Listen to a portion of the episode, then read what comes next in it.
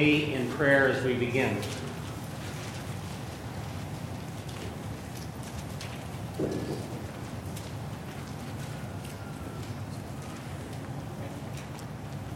Lord, it is not about us, it is all about you. Who you are, what you have done, your holiness, your love, your grace, your mercy, your righteousness.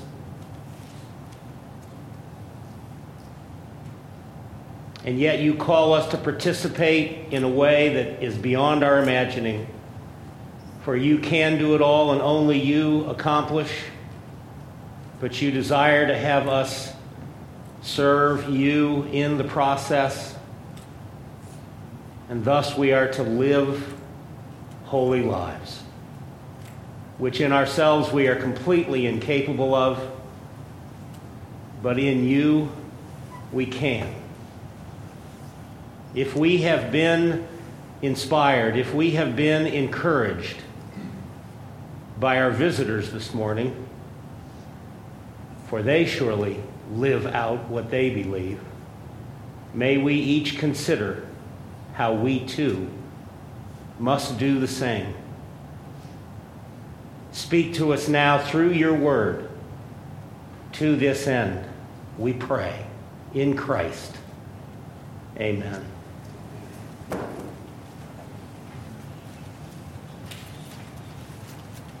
Hebrews 12, beginning at verse 14. Pursue peace with all men and the sanctification or we might translate holiness, without which no one will see the Lord. See to it that no one comes short of the grace of God, that no root of bitterness springing up causes trouble, and by it many be defiled. That there be no immoral or godless person like Esau, who sold his own birthright for a single meal. For you know that even afterwards, when he desired to inherit the blessing, he was rejected, for he found no place for repentance, though he sought for it with tears.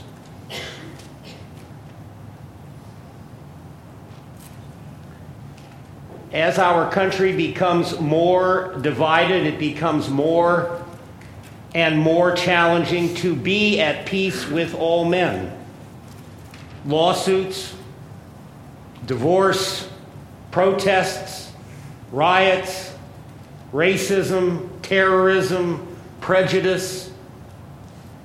The list could go on. To be at peace with all is even challenging within families, within churches, within schools, within businesses.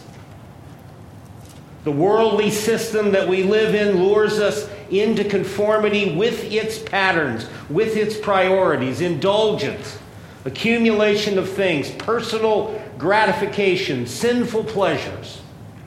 God says, Do not be conformed to this world, but be transformed by the renewing of your mind. Romans 12 and verse 2.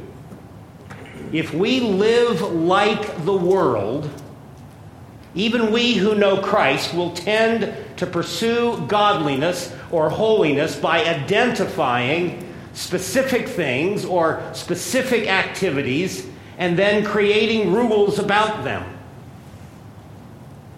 In many cases, beyond the clear indication of God's Word. Chuck Swindoll, who I have enjoyed his ministry through most of my Christian life, identified things that were considered unspiritual when he was young. Card playing, dancing, billiards, watching movies, eating at a restaurant, or going to a beach on Sundays, women wearing makeup, women wearing too much makeup, women wearing pants or cutting their hair short, the consumption of alcohol, I like this one. Drinking from a pop can, which made it look like one was drinking beer. lots of extra biblical specifics in order to sincerely, the desire was to remain holy. But worldliness, the opposite of godliness, is not fundamentally a matter of certain external actions or things indulged in. Not fundamentally. To treat it that way leads to our trying to do our best to avoid worldliness by observing certain rules and behavior which become, in many cases, legalistic. This is exactly where Pharisaical Judaism went wrong. Worldliness at root is a mentality, placing the things of the world above the things of Christ. So, avoiding worldliness and practicing godliness or practicing holiness is a matter at root of spiritual transformation, an ongoing mind and heart renewal. Godliness is certainly exhibited in external actions and behaviors consistent with the clear teaching of God's Word, with the clear standards and principles in God's Word. But godliness at root is attitudinal, internal, a matter of inward spirituality lived out, sanctification of heart and mind, resulting in moral separation from the world, not physical outward separation, which so often, so easily, again, becomes legalistic. There are rules, there are commands that God expects us to, to obey. But our second verse this morning, always with grace. When we fail to model grace, when we fail to encourage grace, when we fail to believe, if you will, in grace, when we fail to live with grace, when we fail to share grace with others, we become ungodly and worldly. And then our obedience to God's commands becomes external only and heartless and legalistic. So, what I want us to do is consider an example of true godliness, of true holiness lived out in the most challenging and awful circumstances. Because I think it may help us to understand what our text this morning is getting at. April 20th, 1999. Some of you may not have been alive or even old enough to be all that aware. Some of you were old enough and remember this, but may not know the full story. Columbine High School, Littleton, Colorado. Dylan Klebold and Eric Harris, these two young men killed 13 people, wounded 20, and then turned their weapons on themselves, committing suicide. Of the 13 dead, None touched the lives of others so much as one in particular, a young 17 year old girl named Cassie Bernall. rightly described as a martyr. She died explicitly, openly, for her Christian faith. Her life was taken in the high school library when one of the murderers put an automatic rifle to her head and asked, do you believe in God? And Cassie paused and thought. And then loudly and clearly said yes. He pulled the trigger, and Cassie entered her eternal reward with the God that she acknowledged in the face of death. Amen. Cassie Bernall became famous for dying for Christ. What is less well known is that in the months prior to her death, she had been actively living for Christ. Indeed, two years before that terrible incident in Littleton, Colorado, Cassie had been very much like Dylan and Eric. She was an angry youth caught up in the teen underworld of gothic darkness with its trappings of disturbed music, wild rage, and flirtation with suicide. She and a friend were plotting the murder of one of the teachers that they had, whom they both despised. She wrote letters seriously discussing the idea of killing her own parents. When these letters were found, Cassie's parents sent her to a nearby church's youth group where she stuck out among the Christian kids there, both in her attire and in her demeanor. She attended most unwillingly. And yet, a surprising thing happened. She made a Christian friend there, and subsequently, dramatically, converted to Christ at a youth retreat. God brought his gospel of love and forgiveness and power for living into this young girl's heart. And Cassie went home after the retreat and announced, Mom, I've changed. After two years of living for Jesus, this young woman, woman was willing to submit herself and die for Jesus. Her mother wrote later The real issue raised by Kathy's death, Cassie's death is not what she said to her killers, but what it was that enabled her to face them as she did. Cassie didn't just die on April 20th, she died daily over the previous two years. By faith, she had been giving her life over to Christ, and this is how she was able to face death on his behalf. Our passage in Hebrews today is about standing firm when the day of testing comes. Perhaps it will come for some of us as suddenly as it came for Cassie. Verse 4 of the same chapter told readers that they had not yet resisted to the point of shedding blood, implying that they might soon face the same sort of trial. We've heard about the race that we are to run, shedding every encumbrance and sin that we might endure to the end, with our eyes fixed always on Jesus. Last week, we considered God's discipline as He trains us for a harvest of righteousness. Now we are told to pursue peace with everyone and to pursue holiness, that sanctification, peace with people, and holiness before God. It must be a sustained, it must be for all of us a determined pursuit. Peace in context here means that we are to seek that the peace of the gospel be imparted to all those around us, transmitted through the very way in which we live our lives. As Psalm 34, verse 14 says, Depart from evil and do good, seek peace and pursue it.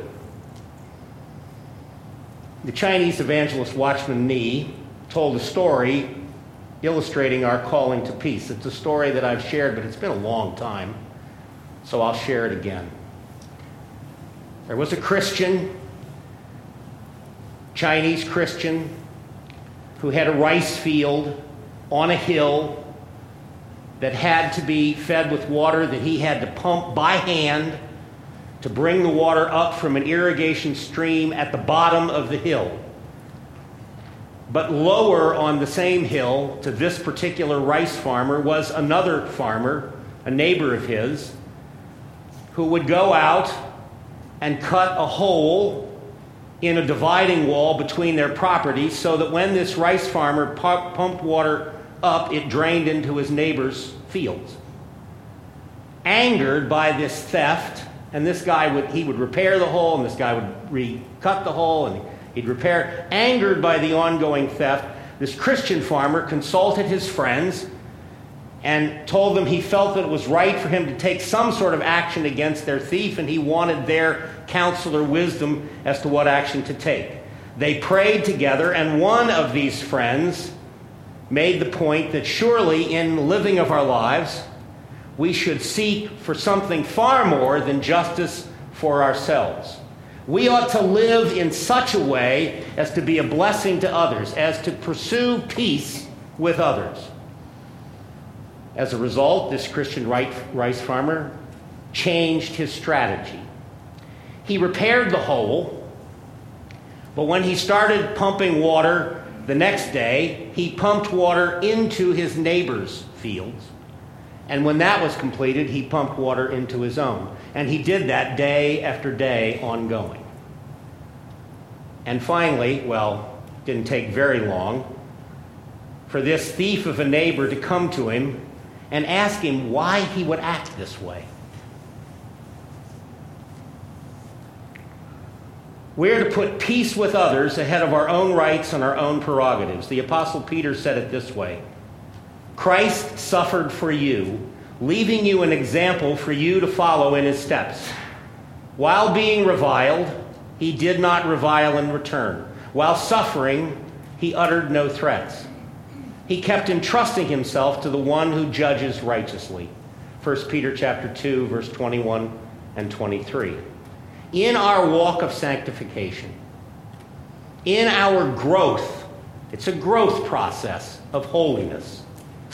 We are increasingly freed from sin and transformed into godliness. God is at work in us as we are to be active by faith in Him. We're set apart from the sins of the world. We're set apart to God and to God's pleasure and service in our lives. This is not optional for us. This is something that we are all to engage actively, not just hear about, not just rejoice in how it's going in others' lives, but all of us to engage actively. 2 Timothy chapter 2 verse 19. Everyone who names the name of the Lord is to abstain from wickedness. Now, we, of course, are not saved by holy living. Our salvation, rather, necessitates holy living, which is God's very purpose in saving us. That we might be conformed to the image of his Son, Romans 8, verse 29. Holiness is not a condition of acceptance with God, since we are justified by faith in Christ alone. But holiness is a necessary consequence of your acceptance with God. For as the Apostle James taught us, the idea of being saved by faith, a faith that does not produce good works, is no true faith. Faith, James wrote, if it has no works, is dead, being by itself. Chapter 2 in his letter, verse 17.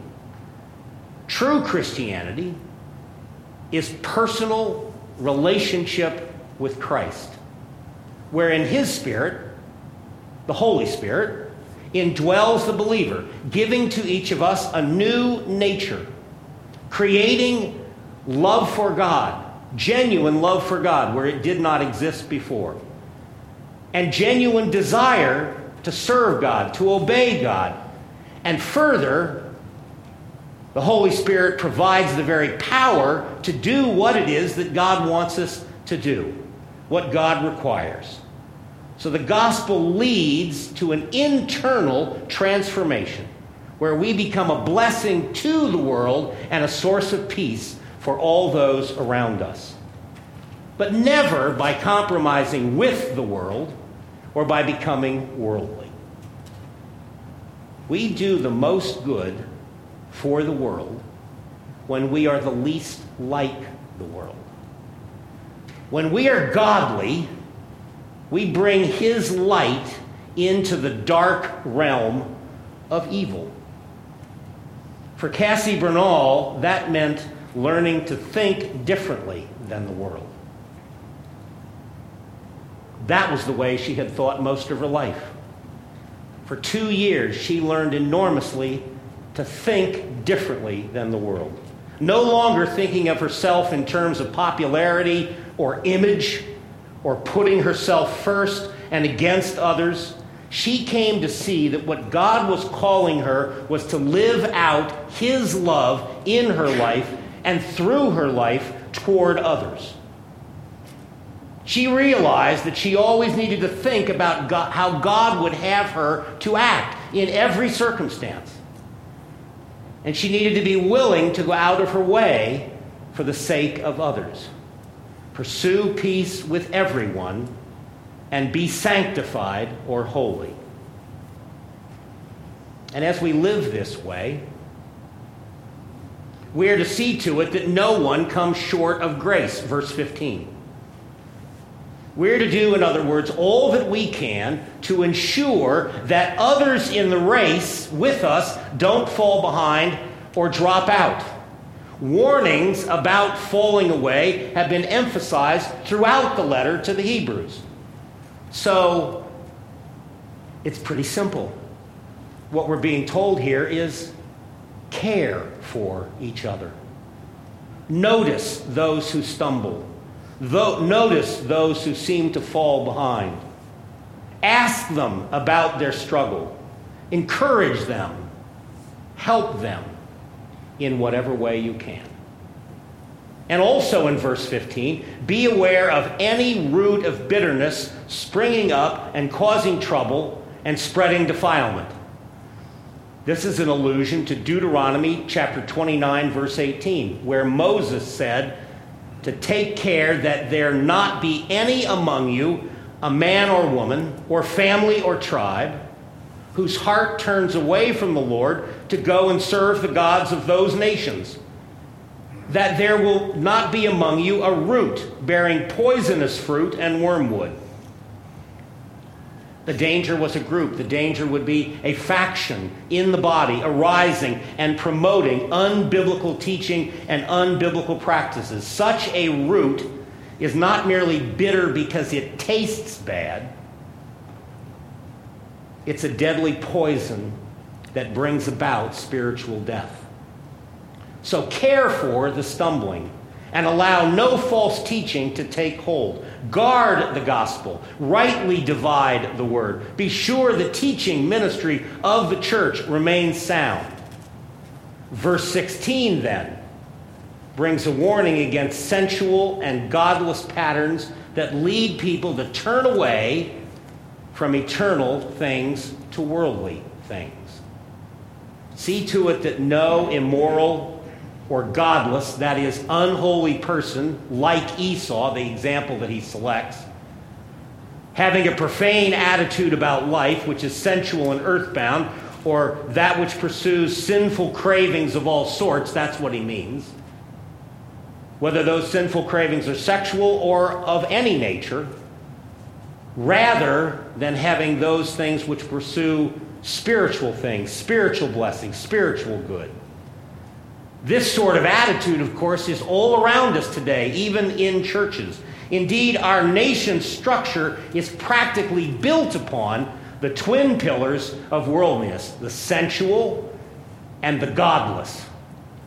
The life of Esau, that's the other son of Isaac, the older brother of Jacob, is an example of this mindset.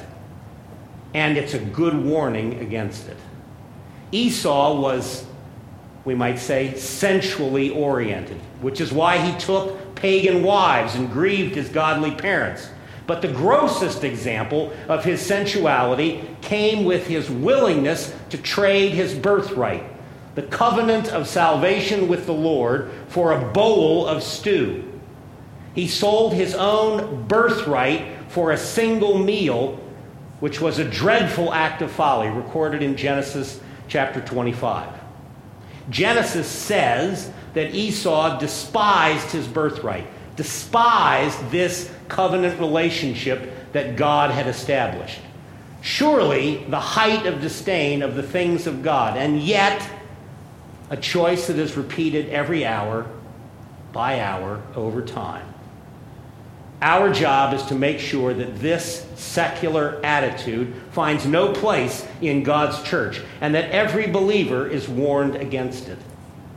Hebrews 12 and verse 17 tells us why Esau's sensual frame of mind is so greatly to be avoided. Look again. Afterwards, when he desired to inherit the blessing, he was rejected, for he found no place for repentance, though he sought it with tears. This refers to Esau's predicament when years later, the covenant blessing he had despised was actually given to Jacob instead of him. Genesis 27 records that Esau then regretted having given away something so valuable. But he wasn't sorry for his sin or for his depraved attitude, but only for the consequence that came about as a result. Thus, he was not able to undo what he had done. And in the same way, people with a sensuous and godless attitude today are unable to undo their many and foolish godless choices, however many tears they may shed. How many people even blame God for not helping them when they first rejected Him in favor of the world? A world that turns out not to live up to its many and glittering promises. So see to it, we are commanded, that this attitude, that this terrible toll of tears, does not find a foothold in our Christian community. Sadly, Esau only mourned the loss of benefit. He didn't mourn the sin that produced the loss of benefit. It's one thing to regret our sins. It's an entirely different thing to hate our sin and to repent of it. Esau valued temporary, fleeting lusts of the flesh rather than the enduring spiritual blessings of God's covenant. He lived by sight rather than by faith. He lived for today rather than for eternity. He lived for this world rather than for the next. He came home one day so hungry that he traded the blessing of his birthright as the firstborn son of Isaac for a bowl of stew. We are to live just the opposite. The application for us don't turn from godliness and our spiritual inheritance for the paltry, the insignificant, the temporary gains of the world. So there are real dangers facing us today, as there were when Hebrews was written. First, the general concern for those who seem to fall away or fall back, and who seem to be headed to coming up short of the grace of God. Second, the threat of heresy within the church. Third, the danger of sensual godlessness, a threat that we must always take seriously, especially with those who are young or young in the faith. And they are prone to being easily influenced by earthly values. But now I want to go back and look at the statement we find in verse 14, which I think dominates our text. We are to pursue the sanctification or the holiness without which no one will see the Lord. So let's be very clear once again what this means. Because it's caused lots of Christians to lose sleep having misunderstood it. Many have thought this means that being saved and going to heaven hangs on our moral attainment or our level of holiness or holy living. To make that inference here, of course, runs counter and contrary to a whole host of Scripture, which very clearly teaches that no one is saved, no one gets saved by means of his or her own holy living. We are not saved by our works, which, if done in order to gain salvation, well, that's wholly inadequate because they are all tainted with sin and unacceptable by God if that's the way in which we see ourselves becoming Christian. We are saved only by the perfect work of Jesus Christ on our behalf, on the cross, and in rising from the dead. The great message of the entire letter to the Hebrews is that Christ has made perfect what must be presented to God. He achieved the righteousness that God demands, a righteousness that we could not achieve, that only He could achieve, having led a sinless life and offering Himself as the perfect sacrifice for our sins, offered up to God on our behalf to all those who come to Him by faith. We read earlier in Hebrews, For it was fitting for us to have such a high priest, holy, innocent, undefiled, separated from sinners, and exalted above the heavens, who does not need daily, like those high priests, to offer up sacrifices, first for his own sins and then for the sins of the people, because this he did once for all when he offered up himself. Hebrews 7, verse 26 and 27. What is more, Jesus raised from the dead to show that God had accepted his atonement for sin. And he now lives and reigns in heaven to ensure our endurance, to ensure our perseverance in the faith. Backing up a few verses in Hebrews 7, verse 24 and 25. Jesus, on the other hand, because he continues forever, holds his priesthood permanently. Therefore, he is able to save forever those who draw near to God through him, since he always lives to make intercession for them. Therefore, the point in Hebrews 12 and verse 14. The point is not that you must be saved by your own sanctification or holiness, a teaching which would only drive anyone to despair if they're honest, just as it drove Martin Luther to despair before he more properly understood the meaning of God's word. And yet, the point of Hebrews 12 and verse 14 is nevertheless quite direct and quite serious.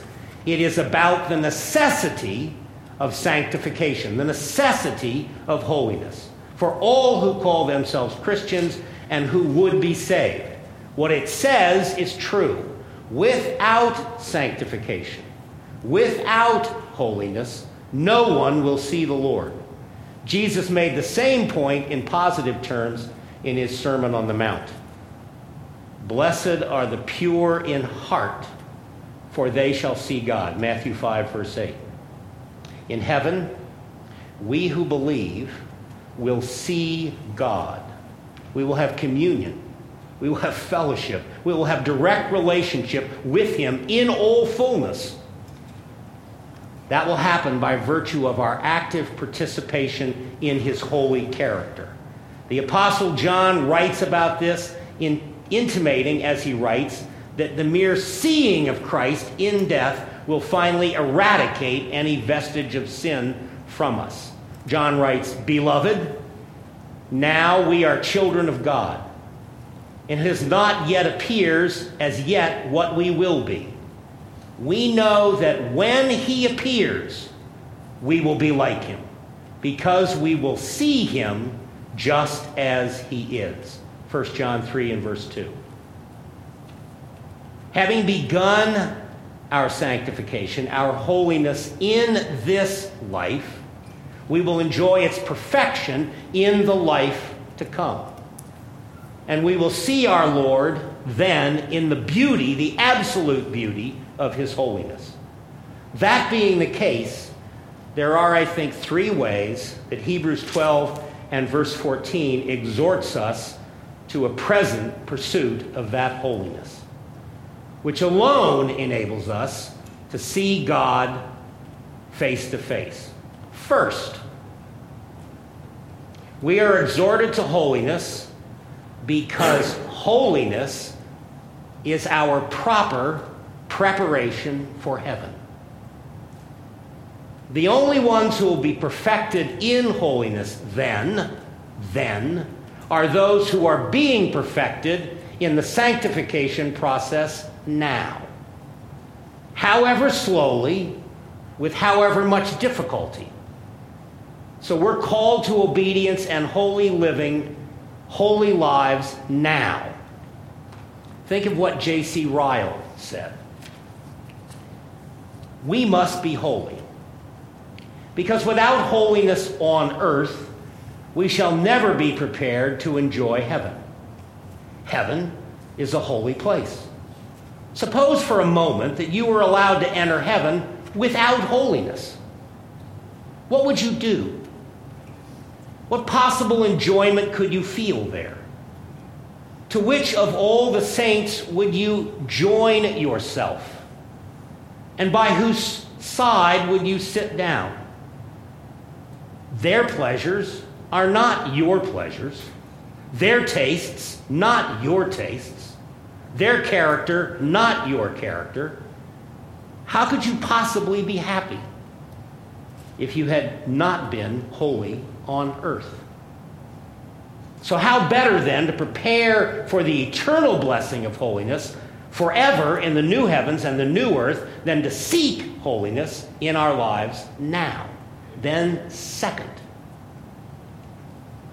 we must persevere in our faith if we want to be saved.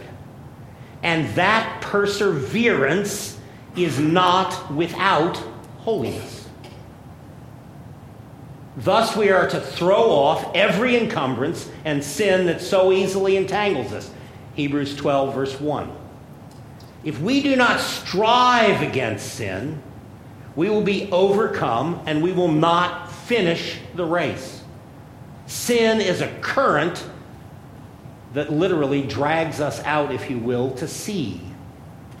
Our hearts are hardened by sin's deceitfulness. So we must obey Hebrews 12 and verse 14, making every effort to pursue peace and to be holy by God's grace and through the power of His Spirit.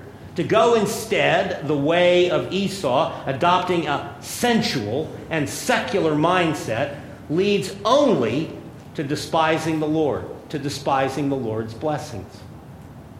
Those who shun holiness because they love this world will not see heaven. Then, third, we must press on in holiness because our present actions have eternal implications. This, too, is the lesson of Esau. His careless actions led to ultimate alienation from the eternal riches of God. On the one hand, we can repent of our sins and nail our fallen attitudes to the cross by faith in Christ. Cassie Bernall once offered her soul to Satan in earnest. And yet she finished her life professing faith to God to a gun wielding killer.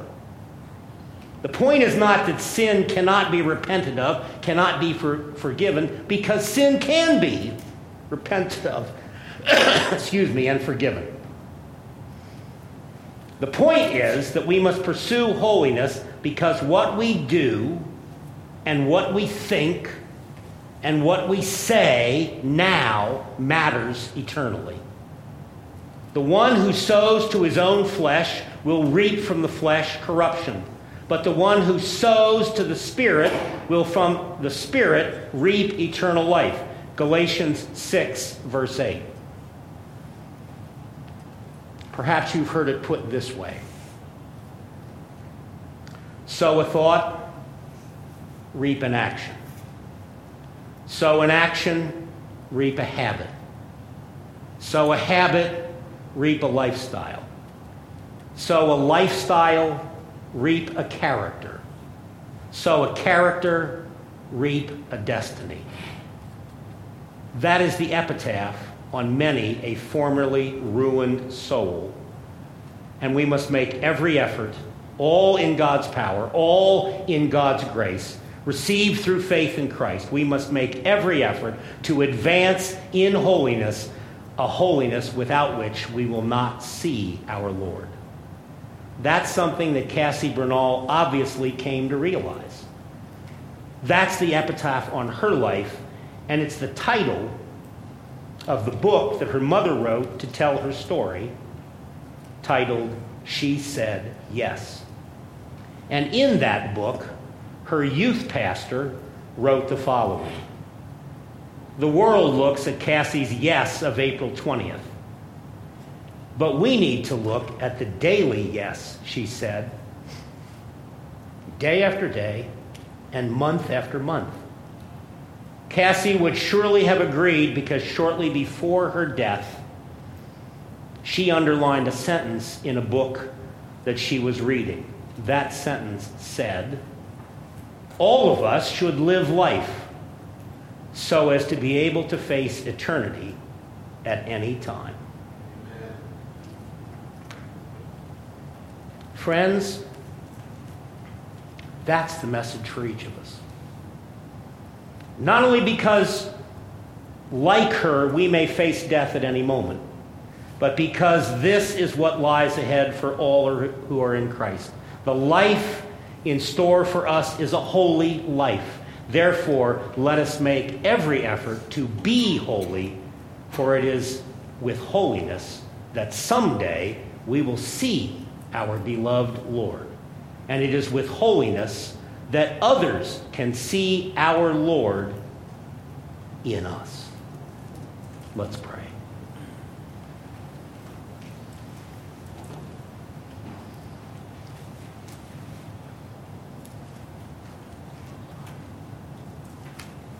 on the basis of your saving us, on the basis of your grace to us, on the basis of your power in us. Help us, encourage us, move us to live holy lives, to honor you, to glorify you, to draw others to you, to see you, we pray, in Christ. Amen. Rise, if you will, for the benediction.